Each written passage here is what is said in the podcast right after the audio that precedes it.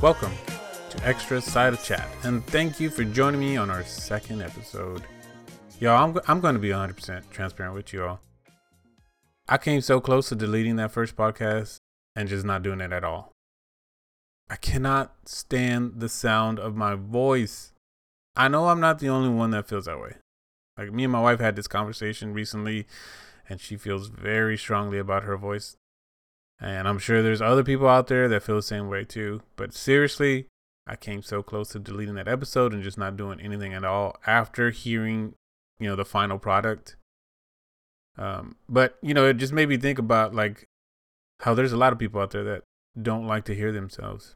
You know, I, I think uh, from what I've been hearing, it's just like our voice is a part of us, right? Like it's it's part of our identity. So like when we hear what we actually sound like I guess it's kind of a shock to us because you know we don't hear what we're hearing, and it has to do with you know how the audio passes through uh, internally and, and into your own, I guess, ears versus externally when we're hearing it. Like for instance, like on this podcast, and I'm hearing myself, it just doesn't sound the same. I've even heard instances of people trying to change their voice to match what they hear internally more than than what they actually sound like, which is kind of odd to me, but um yeah, man. I mean, that was it was that close to just deleting it. I was just done with it. I was like, I don't want to hear this. I can't stand hearing myself. But I had that other little voice inside of me saying, "Stop. Like you've been wanting to do this. You put some work into it. Just don't stop after the first one." So here I am again. Thanks for joining me. Sorry for that little rambling. That's not even what this episode is about, right? But here I go. I'm I'm rambling again. My brain loves to take left turns every now and then, so I apologize for that. Our episode actually has to do with our planet's oxygen. Um, like I may I may be dating myself here, but when I was younger, we were always taught that our planet's oxygen came from trees. Now a lot I know a lot of our oxygen does come from trees, so that's not necessarily a lie. But you know, we had little Paquito, you know, picturing all of our oxygen coming from only the trees. But you know, it wasn't too long ago when I realized that half of our oxygen, and probably maybe more of that, actually comes from the ocean. That's right, the ocean.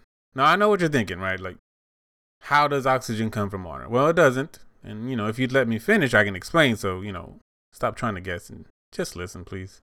I'm just teasing. The oxygen, of course, doesn't come from the water, but more from what's in the water. So, most come from oceanic plankton, right? It's like drifting plants, algae, bacteria that can photosynthesize. And actually, the smallest species of that bacteria is called Prochlorococcus, and it's the smallest photosynthetic organism on Earth.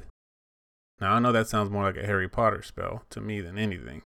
Know, and it may seem crazy, like to think that, like all these small things just floating in the water or in the water, can produce like so much oxygen. But I think we tend to forget just how massive our oceans are. I mean, don't forget, around 71% of our Earth is covered by oceans.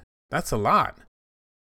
Now, while there is a ton of oxygen being produced by the ocean, we can't forget that marine life uses a lot of that as well. Sharing is caring, people. Don't forget, the fish need it too. Here's the crazy thing when these plankton are not present, they can create what are called uh, dead zones in the water where marine life can't live. This uh, happens when it dies off or it's consumed on a massive level. This can be seasonal. It can also be affected by our atmosphere and also chemical and biological processes. Like, for instance, uh, when fresh water meets salt water, it can have a huge effect.